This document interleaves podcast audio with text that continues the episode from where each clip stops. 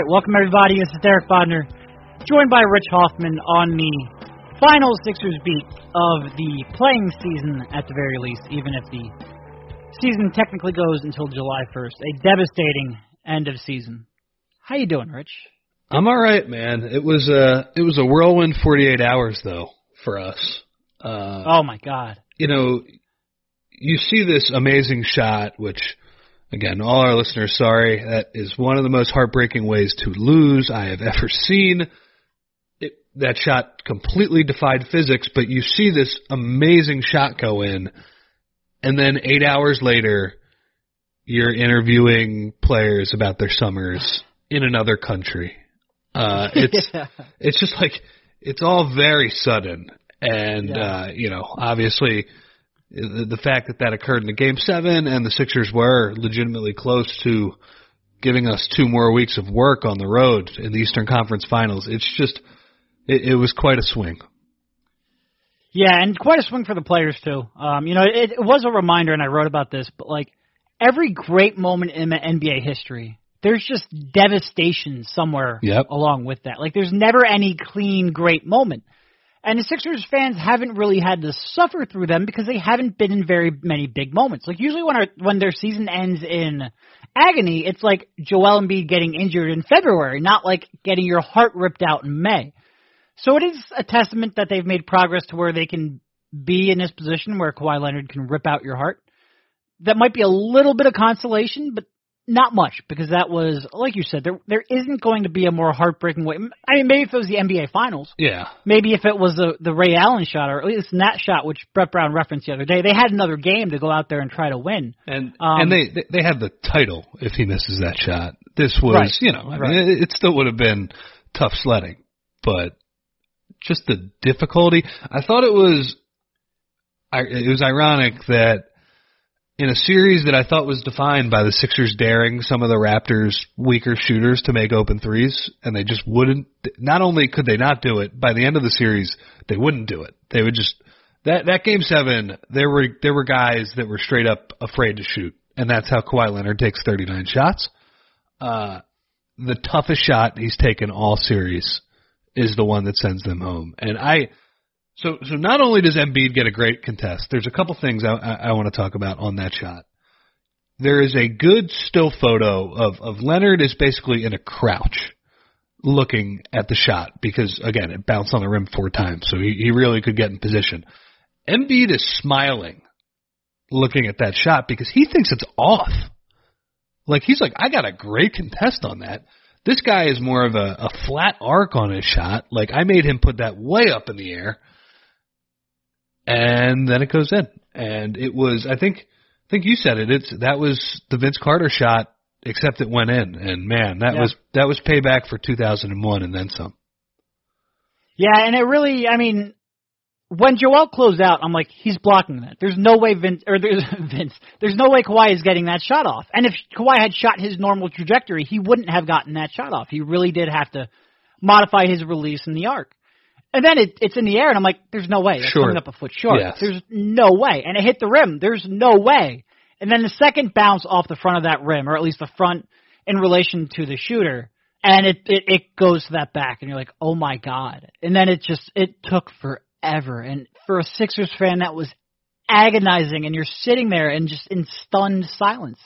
And from the time the so Kawhi shot it with just about exactly a half a second left on the on the clock.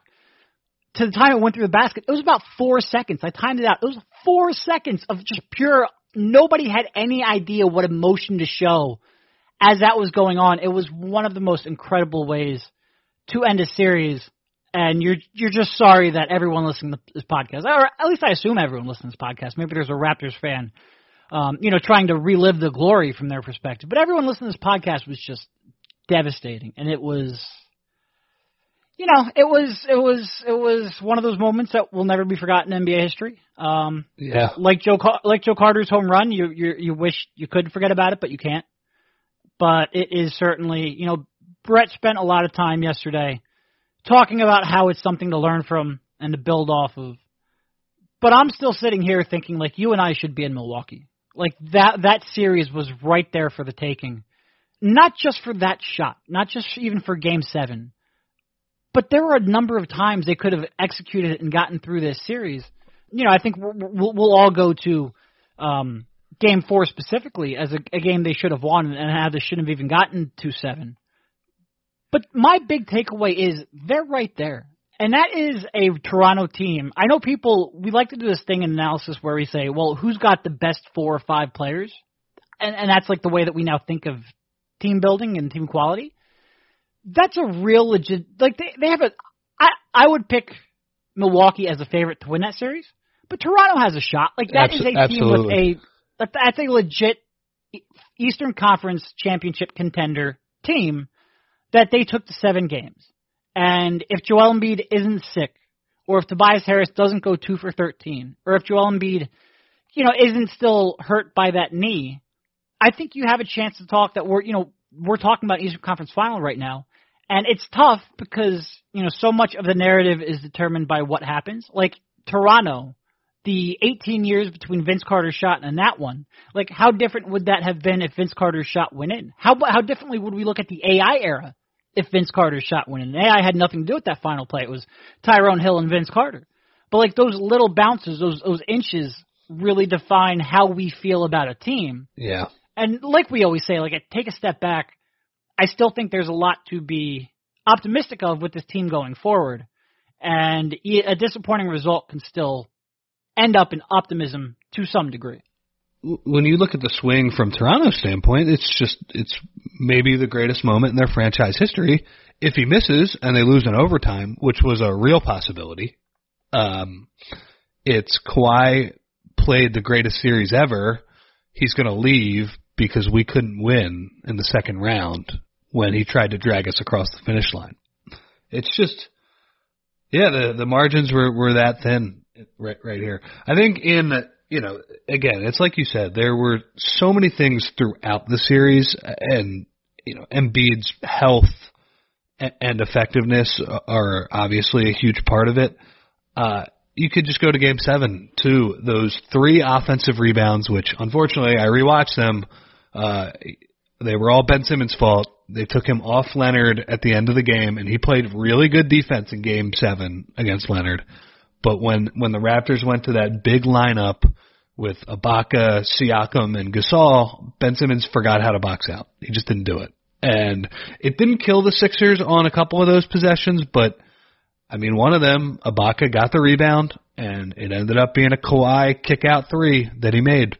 When you lose by two, that that stinks. Uh, those three possessions that uh, that came up empty. I know a lot of people were giving Brett Brown some uh, some flack about that. I thought one of those in particular wasn't a good call. One of those was the same vanilla spread pick and roll that they ran the entire fourth quarter. Basically, I thought that was the second one.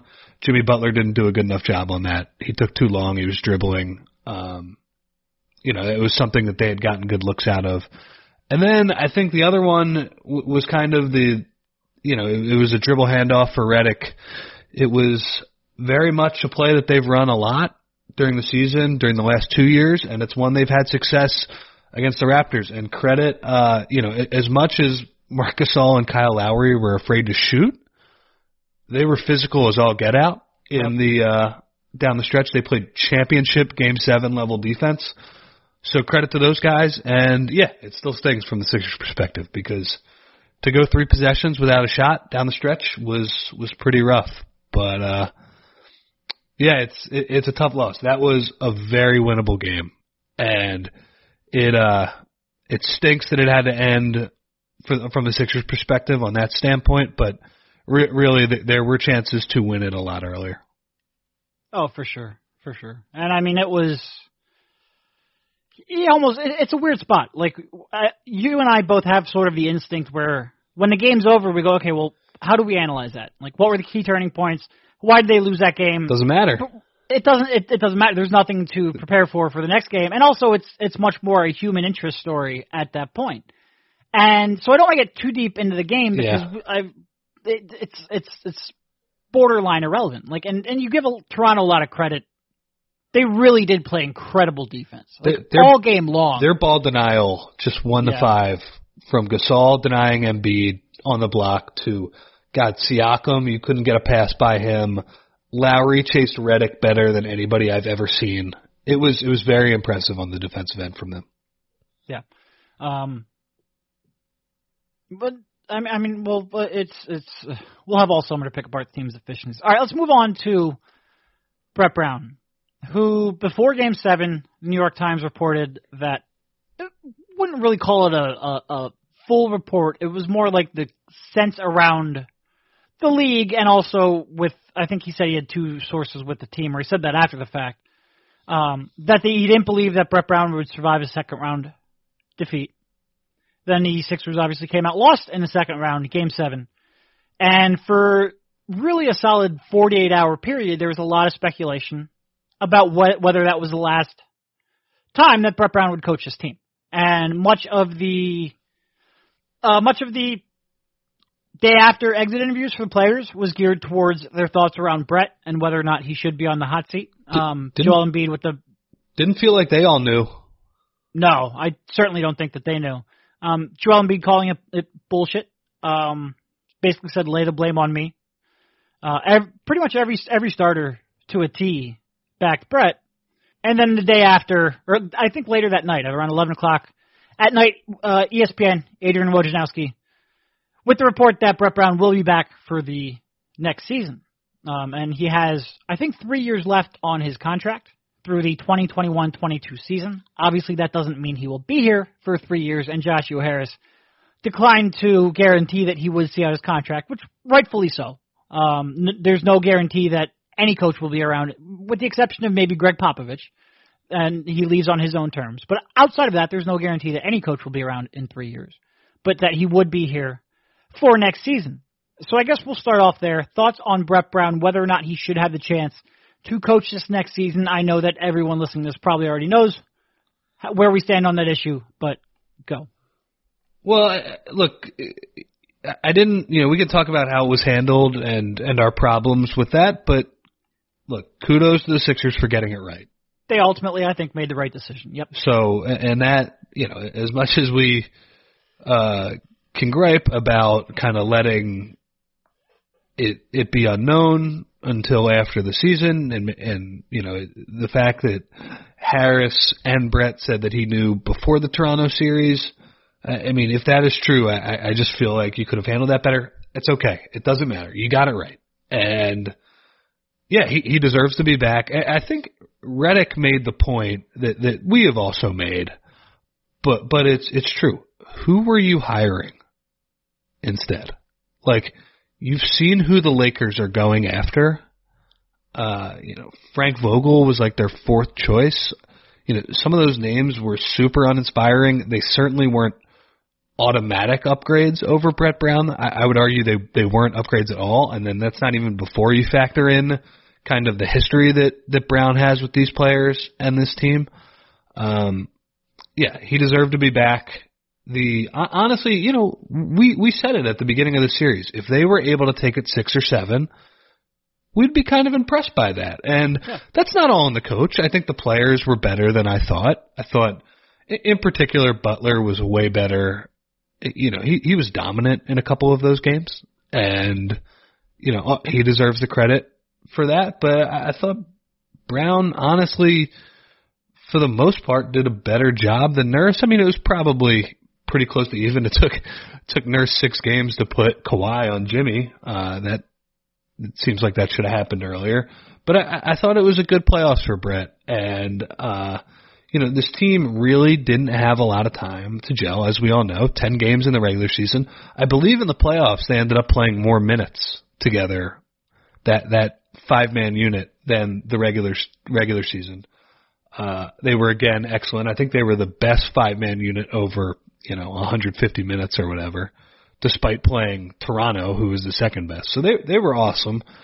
Uh, and yeah, I just think it's it was pretty simple. Like I would imagine next year, if if they are able to bring all of these guys back, and let's say there is some player movement that makes kind of the path to the conference finals and the NBA finals a little bit clearer, that there will be like legitimate pressure under Brett. But I, basically, it would have been insane to fire him now after the job he had done, and, and with no specifically with no good other solutions. Uh, so good for them for getting that right.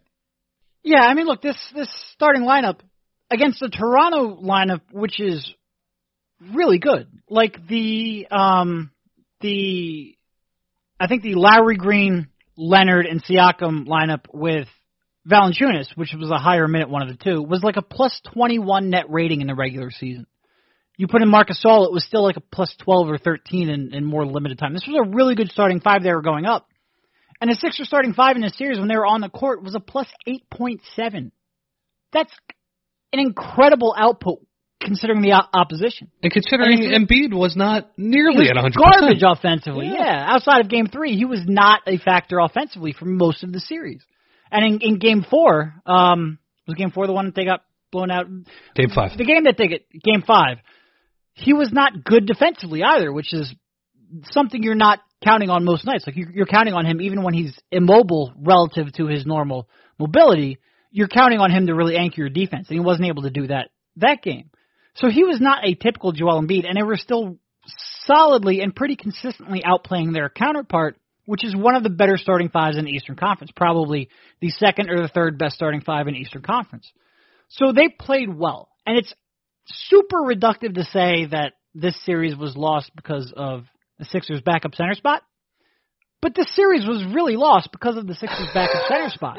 Like the fact that they outscored Ugh, the Raptors man. by 90 points in the um, time that Joel Embiid was on the court, and I think like 230 something minutes. They outscored the Raptors by 90 points. That is insane to then still lose that series. Even more insane is being outscored by 109 points in 99 minutes that Joel Embiid was on the bench.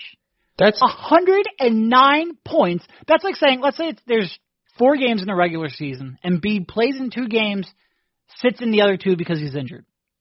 It's like saying the Sixers won by 20 points per game in the games that Joel Embiid played, and lost by 50 points per game in the two games he didn't play. Like that is astronomical. And the easiest way to read that is that Joel Embiid is great, and he is even if he didn't play great offensively in this series. And if you give and if you give him an opposition where he can guard somebody without being worried about their three point shooting, he is even better. Like complete game changer defensively. Yeah. Absolutely. Sixers entire defense relies on him. But that number is as much reflective of the other four starters playing well around him, which for the most part they did, or at least at times during the series each of them did, and having absolutely no ability to replace Embiid off the bench. Like that speaks very highly to a team playing well, but that can be completely taken advantage of when Greg Monroe or Boban is on the court. And this is not like this is not revisionist history. Like we all win in the playoffs. Like these guys cannot play beyond the Nets series. Like this is going to kill you. And did I expect losing by 12 points in three minutes in Game Seven when Embiid's on the on the bench? No, I didn't expect to be that bad. But these were all very predictable problems, which is part of the reason why it was a little bit crazy to go in with an NBA Finals or bust mentality. Like, you don't make these trades for Jimmy Butler and Tobias Harris for this season because you're not ready to do that yet. And part of that, like, I give them a little bit of leeway because I think last summer they sh- and even if they came up empty, I think they should have been star hunting. Like that part of their development with a 22 year old Simmons and a 25 year old Embiid was to get that third and fourth star. That was the goal for this top period of the of the rebuild or now of the build, and they did that. Part of that is that's going to cost you depth. That's going to cost you role players that you can specifically target to be useful. And they tried to, you know, after not getting the LeBron James in free agency, they tried to pivot and what how, what they tried to pivot into failed, and that's certainly like you can criticize them, and we will, and we have. But if you're going to say your job is on the line if you don't make the NBA Finals, then you can't go in there with Boban Marjanovic as your best backup center. You no. can't make the Markelle Fultz trade and get Jonathan Simmons and picks in return. If you want to say that the expectation and the only acceptable outcome is a trip to the finals, first of all, it's ridiculous because even great teams, you know, even even the San Antonio Spurs only win it in you know five times in thir- only five times in however many year run that they had. Like there's still many years you're not going to make that. But if you're going to have that kind of crazy expectations, you have to give them the bullets, and that's beyond just the top five, the starting five. That includes, you know, it's hard to walk that line of getting, you know, you can't prioritize a second round pick from the Cavs or whoever they got the pick from in the Markelle Fultz trade, you have to prioritize depth. Like you can't having that kind of expectation, that job saving expectation, and also then having Boban and Jonathan Simmons being key acquisitions. They're they're they're they're not they don't align with each other. When you're looking at Brett, by the way, how about uh, Bill Simmons' tweet in the middle of the game? Oh my god! When he's like, "And Beats played, to the ground. He's played 33 of 36 minutes. Is Brett Brown taking crazy pills? It's like, dude, watch the series. They're getting killed like literally the second he hits the bench. I mean, it, my fa- favorite part, like so, game six, um, which they they won, but he he, well, I think Boban was negative twenty in the first half in like four minutes. It was really impressive. Like, just absurd. Yeah, they didn't. They literally didn't score a point in those four minutes, and and and got outscored by twenty. So he's like, okay, I'm going to go small. Brings in Mike Scott, five quick points in one minute. Boom, that's it. Embiid plays for the remainder of the uh, of the competitive portion of that game. And like they literally couldn't sit Embiid a minute in game six while holding a 20 point lead without being worried that they were going to give it up. And it ended up costing them a flagrant foul, which if this run had been extended could have been important. But like when people were like, well, why do you have Embiid in on a 20 point lead with six minutes to go? It's like, did are you, you watch? Are you watching the, other, the game? Like, like if you lose, you go home. Right, right, right. You can't worry about a flagrant foul at that point. Uh, um, it's it's crazy. But it was you, just, you just it was it was maddening. You just can't win when it comes to that. And look, it, the good news for the Sixers is that a decent backup center, if it is a big priority for them, should be pretty affordable in the off season. And you know, we I kind of wrote about this a little bit in my article today. Go subscribe to the Athletic if you haven't. Uh, there's tweet tweet at me, email, whatever. There's a 40% off code anywhere you can find it. Um, I wrote about it today. Not only did the Raptors have home court in this series, but they had a healthier superstar. And it, from all the things we can look back at, I, I think the handling of Kawhi Leonard and Embiid – at the beginning of the season is just massive, man. The Raptors were super precautionary. I think I think I had the stat where at the time Embiid grumbled about his post touches after Brett had the gall to sit him down after he was like collapsing on the floor in Toronto. Uh, Kawhi had played six less games than him, basically the same amount of minutes per game. I'm not saying that they have to go completely on the Kawhi plan, but they need to be a lot closer to that than what they did. And the good news is after the uh, after the exit interviews, Embiid admitted it. He was like, "Look, we I, I've got to be smarter. We got to do this differently." I've talked to not only the the medical staff, um, I've talked to guys around the league, and we're we're we're going to be a lot you know better with this next year. That better be the case because there's no excuse not to be. The, the, this team has one job, and that is to get that guy healthy on April 15th and ready to go. And they didn't do it this year. And uh, I, I think he, you know, as we've often talked about, his stubbornness in this regard is certainly a big part of the picture here. But there are no more excuses. They need to figure that out, and it, it does not have to be the Kawhi plan. It, it does not have to be that extreme but he should not be leading the minutes a month or leading the league in minutes a month into the season. Yeah, and to his credit, he did. Like he was asked whether or not he would take a different approach to staying healthy, and you know he said, you know, for sure. And he said we've we already talked about it. Uh, looking at the way that Toronto managed Kawhi, he said that most of the time I feel bad because I, I feel like I let everybody down by not playing. But if you see that guys can step up, and Toronto was what I think 17 and five that's when Leonard missed those games. Yeah, that's um, part of it. It's it's not only like you know, part of the reason he wants to play is because he's like, oh my god, look at the backup centers that are going to have to play instead of me tonight. Like right. we have no chance and to earlier win. in the season, it was like, oh my god, we have Dario Saric instead of Tobias Harris and Jimmy Butler. So maybe this season it's an easier sell both because of how the end of the season played out, and he had this tendonitis that he he really can't fix or manage without rest, but also because there's more talent around him, and and for the love of God, get a center who's capable of playing. In the modern NBA, um, there was that brief period early in the season where it looked like Greg Monroe might actually be useful, and he was. Um, but then Greg Monroe turned back into a pumpkin, and that that's really maybe the turning point of that series. Yeah. So they really need to prioritize. There's there's no player in the league who you would be more concerned about scaling up his minutes to 45 a night than Joel Embiid, and the fact that they like 45 minutes was too few, um, that has to be addressed. And I get it's going to be a hard sell for a, a, a big man, like hey, come back, play behind Joel Embiid for you know 15 minutes a night. Um, so you're you're going to have to find somebody who's capable of playing the four, if for no other reason you can sell him on some additional minutes.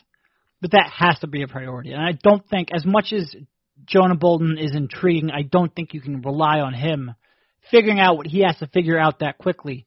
For if this was 2013 and you were worried about developing players, yes, but this is now 2019-20 and you're worried about winning an NBA championship, that has to be addressed. Yeah, I think Jonah is fine as the third center, and you, you can give him some chances, maybe as the backup, you know, during those games. But you need a, a more reliable player in that spot. Would you say, by the way, you know, these these exit interviews, it's it's hard to know what to make of them. I we already discussed the context of how quickly it is after the season. I thought Embiid was super impressive yesterday. Um, yeah, I thought everything yep. he said. I was like, man, I'm on board with this guy. You know, and this, this obviously comes on the heels of him bawling on national TV. Poor guy. Uh, Which you know, I heard some some people criticize that. Like, grow up. Like if a guy, if, the fact that he has that kind of emotion, I think is great, and you should embrace that. And he should be more than capable, more than able to express that however he wants. And I would prefer my players to be emotional rather than emotionless, unless it's Kawhi and he's a robot and he's the exception. But showing emotion is in no way, as long as it's uh, respectable, respectful. Um, do what you do, Joel. Do what you do. Kawhi is unbelievable, but I mean, just from an entertainment standpoint, give me give me Embiid any day of the week. Come on, man. Like I, we we follow these guys day in and day out. Uh, not every game is is a do or die where you need a robot killer uh, to to send you to the next round. G- give me JoJo any day of the week, trolling and showing emotion and having fun. By the way, the the Raptors taking so much offense to him windmill dunk, or like the fans and, and Drake and airplane. all these people to the airplane thing. Hey, how about you don't let him windmill dunk down down the lane in a game? Like I've never seen that before. Uh where a seven foot two guy gets to just walk down the lane and windmill dunk it. Like that was not a big deal. Anyway, that's that's getting off topic a little bit. But yeah, I've been I don't know. I just thought everything he said about look, I got to get better. Uh, you know, as much as people say get your butt down in the post. I need to be more than a post player. I need to figure out some other ways to score. Um, I thought what he said about Brett was just a great example of like, he's the most powerful guy in the organization. And, and when do you use that power? And that, that isn't to say that his, uh, his comments are what kept Brett around, but they sure didn't hurt. Yeah. And, uh, I, I think, you know, earlier in the season, you know, I, I mentioned, in Detroit when and and also the Christmas game in Boston. Remember when he was complaining about post touches when it was really kind of asinine. Like it was, you know, I understand why you were frustrated, but it was like you look at the numbers; they're the exact same, and that put a lot of heat on Brett. And we we were pretty hard on him back then. And it's it's it's kind of the it's the same idea. It's like I think I think Redick said it in the Jackie MacMullan article. You can say whatever the f you want, but should you? Right. And in this scenario, I was I don't know I was I was very impressed by by what he said. Um, and you know, moving forward, right or wrong, you know, his words are going to carry so much weight. And uh, I thought, you know, after what was a tough series, it's how crazy is it that you know he, as you said, he stunk offensively, stunk. But can you really criticize him when the team was just awful? When yeah he didn't play. Like I, I don't know. It's it's it's a weird thing we have going on here, which I think everybody knows at this point. But uh I don't know. I was very encouraged by what he said yesterday. Yeah. And I do think he's going to let it fuel him moving forward too. If uh, if this team is ultimately a champion, I think we're we're certainly going to look back at this moment as just like you know th- these are the bumps and bruises young play, young players have to go through. You know, it's it's not often that that teams can just win a championship right away. They need to learn some painful lessons, and that Yeah. that certainly No, was. very, one. very few 22 and 25 year olds win an NBA championship in their second year. In the postseason, another reason why a championship or bust mentality, allegedly from the uh, from management and ownership, was a little bit unrealistic. Also because there's a lot of really good freaking teams in the Eastern Conference, which we said coming in. Um, I still do think that Embiid and Simmons, if you're looking at how can this team get to a championship level, and clearly you need to improve the bench, like the as good as Tim Duncan and Manu Ginobili and Tony Parker were, like you need Bruce Bowen, you need Robert Horry, you need Malik Rose, you need those kind of role players, and that is that's going to be a key. But also, like Joel Embiid needs to improve his three point shot, needs to get into better shape, he needs to manage his body better, and that includes taking these off in the regular season. Uh, and I think those are all doable for Joel. Like I, I feel confident in his work ethic. And not that I don't feel confident in Ben's, but that's a lot easier of a, you know, easier of a step to make than it is for the next guy we'll talk about, which is that jump shot from Ben. And you know, he was asked about it. Um, you know, do you? Yes, he was. he didn't answer much about it. Uh, how much do taking shots matter? It's important. It's very important. How are you going to work on it? Repetition. Do you need more than five shots from the perimeter to be successful? Yes. Uh, and that was the extent of him expanding on how much he needs a jump shot, uh, which I don't take to mean he doesn't believe he needs a jump shot. I take him to believe that he doesn't like answering questions, really in general, but very specifically about the jump shot, and that is his right. Like I don't personally care if a guy is pretty bad with the media. Um, that's not going to influence what I say about his likelihood of being great or improving his skill set. I think he, I think he could do better to buy himself the benefit of the doubt, not from us because we don't really matter, but from the, the fans. So I wouldn't, if I was his publicist, I wouldn't recommend that strategy. But he clearly does not like answering questions about that topic. The questions are going to come down to whether or not you believe he will get that jump shot, and I think we have to be real honest. Like he needs that jump shot, and I don't really care about his individual scoring. Like I don't even care about him running pick and roll or or initiating too much from the half court. Like I think they have enough talent, whether it's Embiid post ups, Butler pick and rolls, Harris attacking a closeout or a pick and roll. Like they have other options in the half court.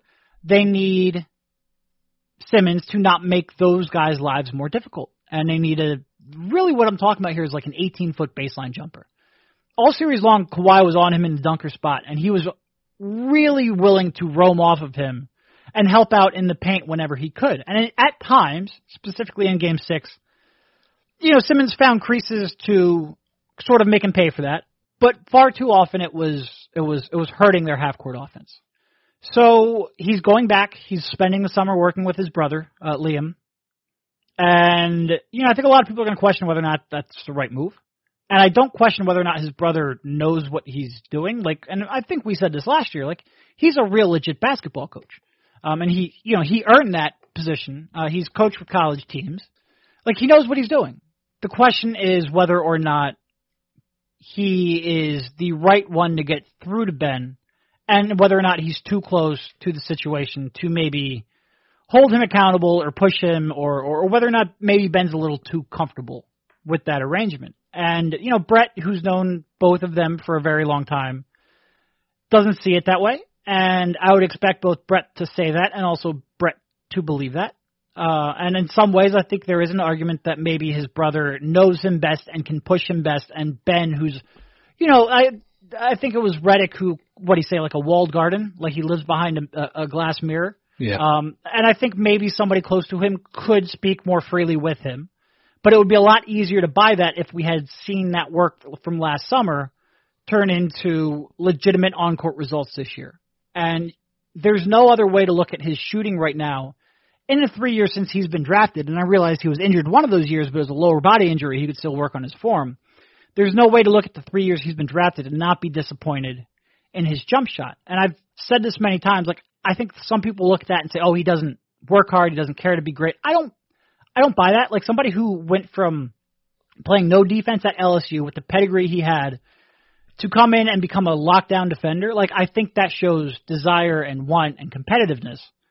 But whether or not he's willing to make the fundamental changes to his shooting form that I think he has to make to be able to do that in game action, I'm not sure. And it's I think it's very fair to be disappointed.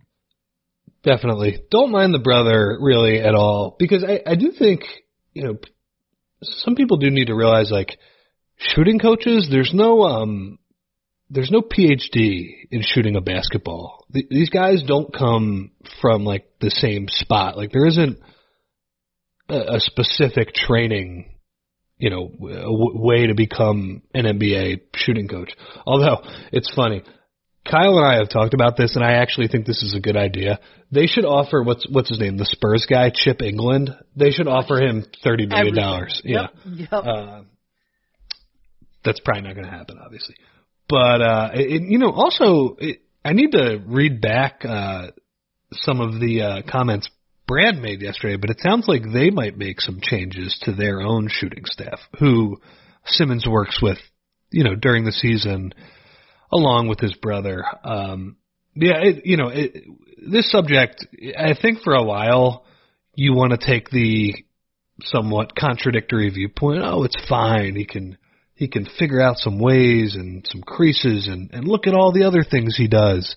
Uh no, he needs to have a shot. Like this is getting ridiculous at this point. And I mean, you could just see it in the, in that fourth quarter. They ran, I think, probably 10 Embiid Butler pick and rolls. And they had Redick and Harris in the corner and they had Ben in the dunker spot, and it just it just mucks things up, man. It's it, Embiid had a really nice move. I don't know when it was. It was with like four minutes left. He made a really nice kind of euro step move that was under control, like unlike some of his drives, and it was like a little flip shot, and it just rolled off the rim. But if you watch it, he has to step around Simmons, man, too. It, it's so much easier if he's just trying to beat Gasol to to the rim. And you know, there there are all these debates. Is he a point guard? Can he play center? What about power forward? Get him in the make him a roll man and all these things. It doesn't matter what position he plays. Any position in the modern NBA where they don't respect you from the perimeter at all and you don't even look to shoot from the perimeter, that hamstrings the offense. And I, look, I, it's a tall task, like you said. Like, I, it's not a thing where it's like, just shoot it. You, you know, um, coward. Coward. Yeah, I, I, I didn't want to say it because I. you don't want to give Boston their their just due. No, because uh, because his form is really kind of jacked up, and completely jacked up. You know, as, as we said, his elbow flares out. There's side spin on the ball. Sometimes he shoots on the way down. Um, but uh, so I don't know exactly what the fix is. I know I know there are millions of people screaming, not millions of people because there's probably like hundreds of people listening, but a decent amount of them are saying, "Whoa, whoa, whoa, whoa, whoa! We have more than hundreds of people. Come on now." All right, I'm rolling. Just let me go. Here. uh, they're saying shoot with the with the opposite hand. I I don't know how feasible that is. That's to me that's not an obvious fix either. Even if I do kind of agree with some of the evidence there. Uh, they need to figure something out though, because what? Well, I, I mean, we we don't like giving out numbers, but hundreds of people. Like, if there's an advertiser listening to that, that's gonna look bad. Like, no, we'll take your money, and the number is definitely in the five digits. So just calm down, calm down. Not hundreds. Well, I'm, I'm, I'm distraught now. The rest of this podcast is ruined. I'm sorry. Go ahead. Well, who cares about Ben Simmons for him? Let's just let's just let's just talk about our our numbers here. I don't know, man. I haven't slept much over the past couple of days. Uh, anyway, it's it's a problem. Like like I like I was saying, it's you're looking for the kind of nuanced take. No, the the take is it's a problem, and until he starts figuring some of this out, we are going to be having the same conversation about this every year. Yeah, I mean it's it's it's it's both sides are true. Like he is a very good player who can dominate a game without scoring 20 points, and, and he does a lot of things really well. And also, his lack of shooting really makes it tough to execute against these elite defenses. And, you know, I think we said that coming into this season, and his lack, you know, he said, don't expect me to shoot threes. And we said, okay, but, like, give us something from the mid range. Give us something, some sign of progress. Nothing. And Brett's going to cling to, like, a 4% increase in free throw shooting. Nonsense. like, there was no progress. Uh, and that needs to change. You need and, to shoot and you need to shoot in other situations besides LeBron standing literally under the basket. Right. You know, my least favorite conversation. I'll move him off ball. No, like you said, those problems still exist. Anyone who is the opposition knows won't shoot is going to drag down your offense, and he needs to. He needs to fix that, and I hope the hundreds of people listening to this realize that. Hundreds and hundreds and hundreds of people listen. Jesus Christ. Adam, they all add up. Um, all right, we don't want to get too deep into Tobias and Jimmy and their future, but a real quick, do you think they return next season? Oh, so just uh, the most important question. Um, Just most important, and we'll we'll try to keep it quick since we're getting up there in time. I don't have any feel for it, man. Uh, I, I don't know what they're thinking. I think they should bring them both back.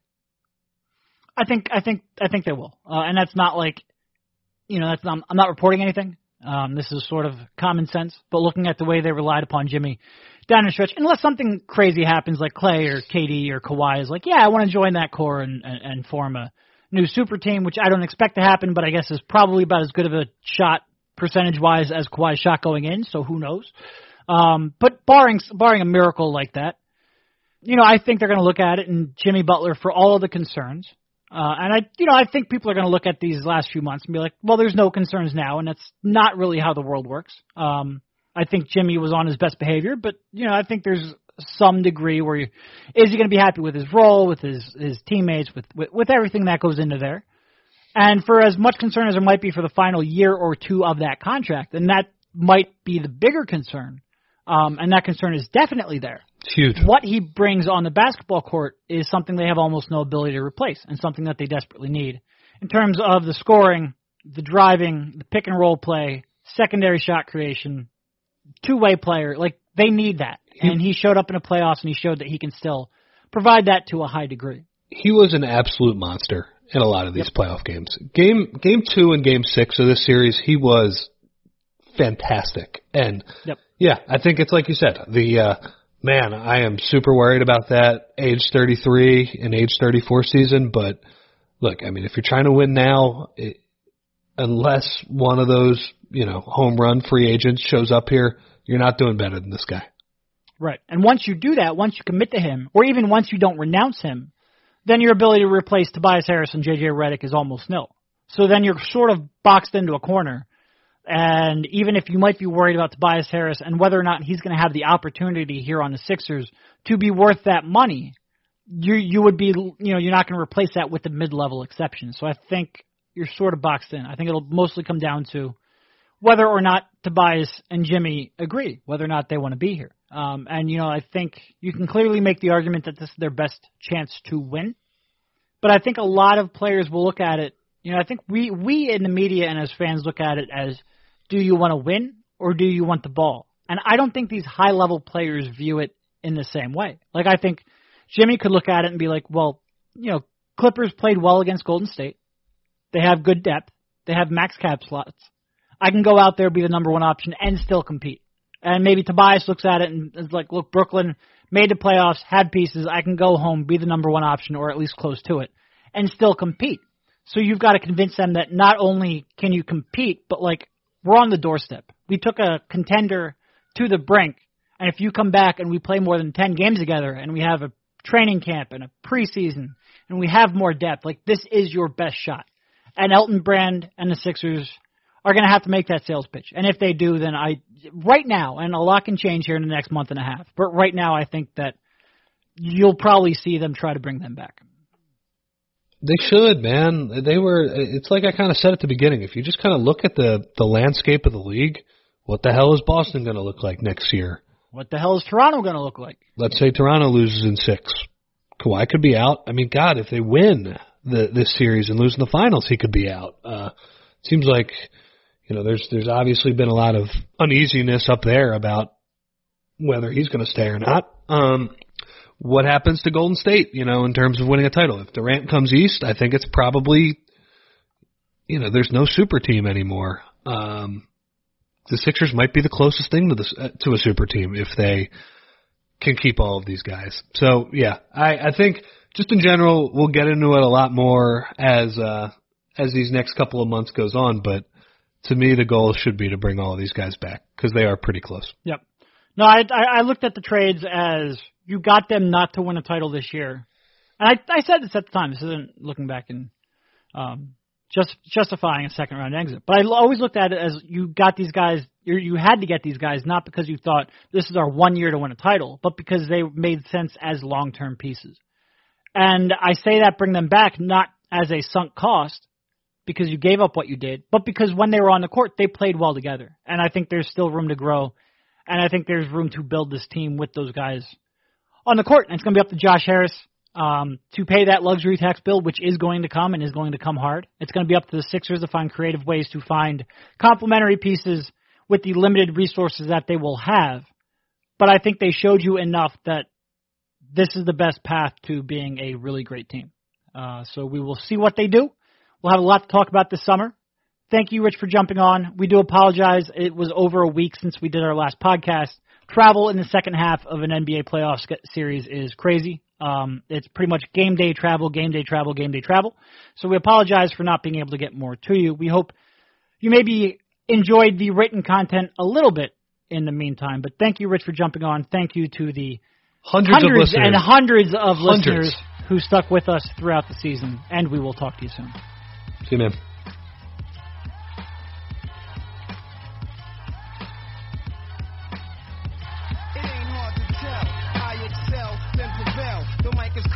Contacted, I attract clientele. My mic check is life or death, breathing the sniper's breath. I exhale the yellow smoke of Buddha through righteous steps.